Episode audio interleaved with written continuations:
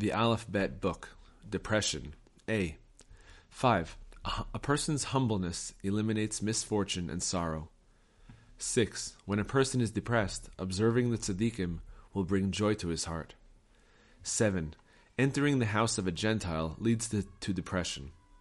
8. Depression makes one weak. 9. A person's face changes because of the evil in his heart. 10. When you suffer anguish on a day of joy and all your happiness has ceased, you should know that your ancestral merit has expired. 11. A depressed person should regularly give gifts to the tzaddik. 12. Depression leads to an outbreak of fires. 13. Depression is a sign of some imminent sickness. 14. The Holy One does not reside with a person who is depressed. 15. Depression causes one to experience a seminal emission. 16. Anger leads to depression.